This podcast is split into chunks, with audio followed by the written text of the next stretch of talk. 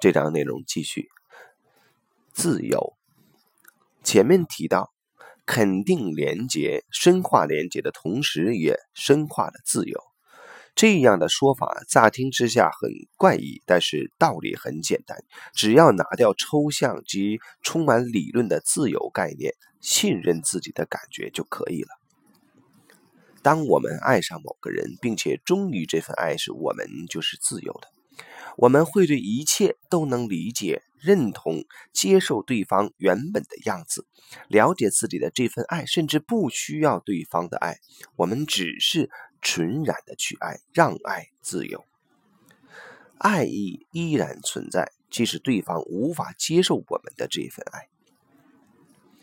爱是一切如是的最佳肯定。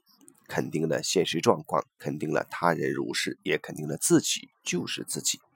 自由只会在带有肯定及认同的爱中出现，或是对一切都怀抱着理解的态度中产生。这是为什么？我们怎么可能理解、认同可怕的事件、世间邪恶的人事物，还有我们曾经经历过的悲惨经历呢？二十年前，当时大概是晚上十点多钟，我刚准备上床睡觉时，电话就响了。电话的另一端传来我母亲的声音：“你爸爸出了车祸。”他简单的告诉我：“我父亲被送往布昂的教协医院，人已经陷入昏迷、没有意识的状态，随时都可能撒手离去。”我母亲知道的只有这么多，医生只对他说：“明天再打电话来问。”我当时住在乌波塔尔，刚好手边没有车，我该怎么做？我只能继续躺在床上，等待明天的到来。之后发生的事情，在献给我父亲的一篇文章中有提到。我在十年后所写的这篇文章，主要和男人、父亲、儿子有关。医生对母亲说：“你虽然昏迷不醒，但没有立即的生命危险。”听到这里。母亲意识到你已经同死去一般了，她只是不想说出，不想面对这个事实。我的反应也和她一样，我知道接下来会发生什么事，只是在第一时间，我也试图说服自己情况并不严重。我甚至又躺下来准备睡觉，但是突然间，我看到你独自一人。遍体鳞伤，无力地躺在病床上，在维生仪器及插管中无助地躺着。我知道，其实是仪器在延长着你的生命，也立刻明白自己的心。我想在你身边，在你即将死亡之际，我想陪伴着你。一时间，所有的事情都变得清楚明白，而且我也理解了这一切。与此同时，我不再逃避，害怕我从前不敢触碰的死亡问题。我曾经试着去思索死亡，但那是心中立即升起了自己疯了的想法。然后，后来奥修的教导让我了解到，我必须学着成熟的面对命运的现实，也就是面对死亡。死亡是生命的一部分，是人生必经的历程。当我搭出租车赶到医院时，刚下车就看到小弟卡丘走出来。他只是对我说：“爸爸过世了。”我回答：“我知道。”然后我们两人相拥哭泣。我们为你的离去悲伤，但也感谢在这痛苦的时候，我们不是孤单一人，我们能陪在你身边。有个懂你的手足是件令人安慰的事。不需要任何言语解释，也没有任何责备、抱怨。此时，我有理解存在。在你此生最后的几小时，能够陪伴在你身边，是很美好的一件事。虽然你意识不清，但我们知道你能感受到我们所说的每一句话，我们的每一个触碰。当你躺在那里时，是如此轻松。自在，就像已经成功完成了任务，从此毫无牵挂。即使是到了这最后一刻，你依然以一种特殊的方式指引我，告诉我不要逃避自己。如果想要真实的生活，成为男人的我，必须克服男性的阴暗软弱面，同时也必须深入自己的内心。你永远活在我心中。所有你教导我的一切，你暗藏的一切，我恨你的地方，爱你的地方，都在。你有时是有力量的、权威的、内敛、威严的、顽固的综合体，但不时也流露出笨拙的、无可救药的温柔，展现你的真心、喜悦、悲伤及无助。你永远与我同在。当时的我对家庭系统排列、爱的序位毫无概念，是什么力量让这些发生？是简单、清楚、不伪装的真实事件，以及做好心理准备，让这一切自然发生的态度。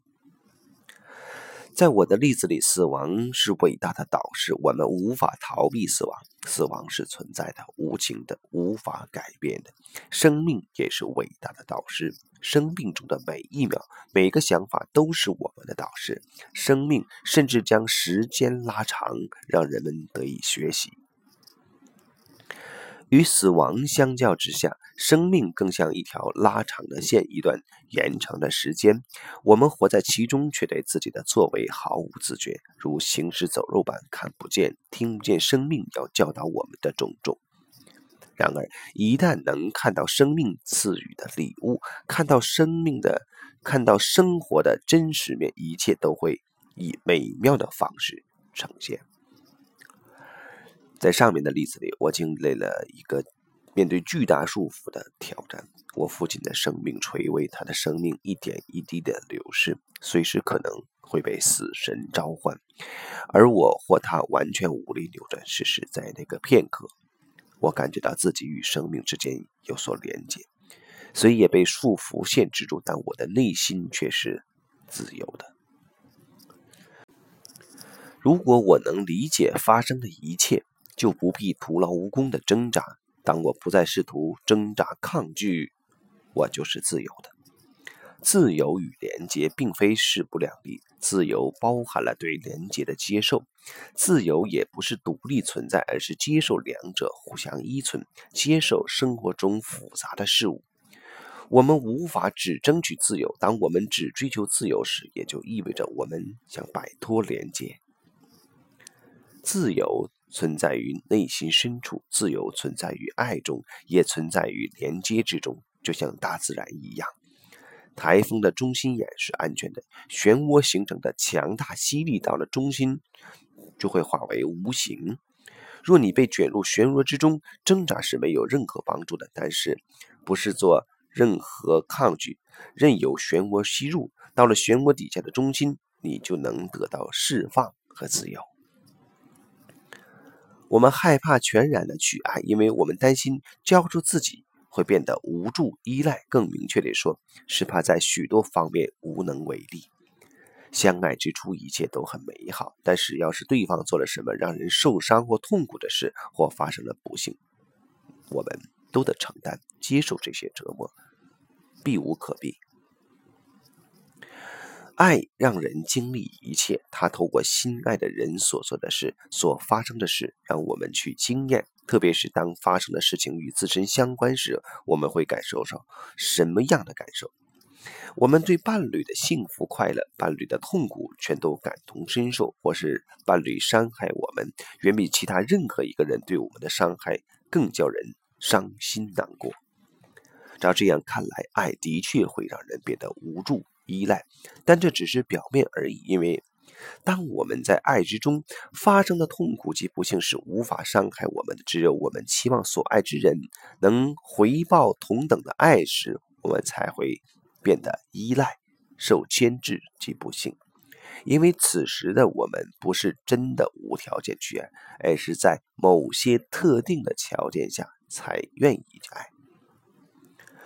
这并不是说爱应该如何如何。当人全然投入爱中时，爱不会夺去自由，在爱中我们反而得到完整的自由。当我们的爱不会被对方的作为左右时，我们就不会依赖这份爱。虽然与对方有深刻的连接，但我们并非不自由。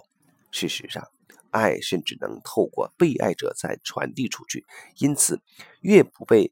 仅能对特定对象有爱的想法束缚住，我们越有爱人的能力，而越有爱人的能力，就越不会被个人小爱所局限，爱便能发展成无私的大爱。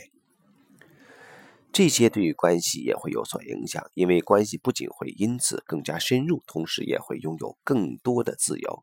越是无私无条件的爱，对伴侣双方的束缚就越少；越是充满爱意的连接，限制就越低，关系也会因而变得更灵活有弹性，从而在关系中有所为有所不为，全心投入，让我们获得真正的自由。这段就到这里。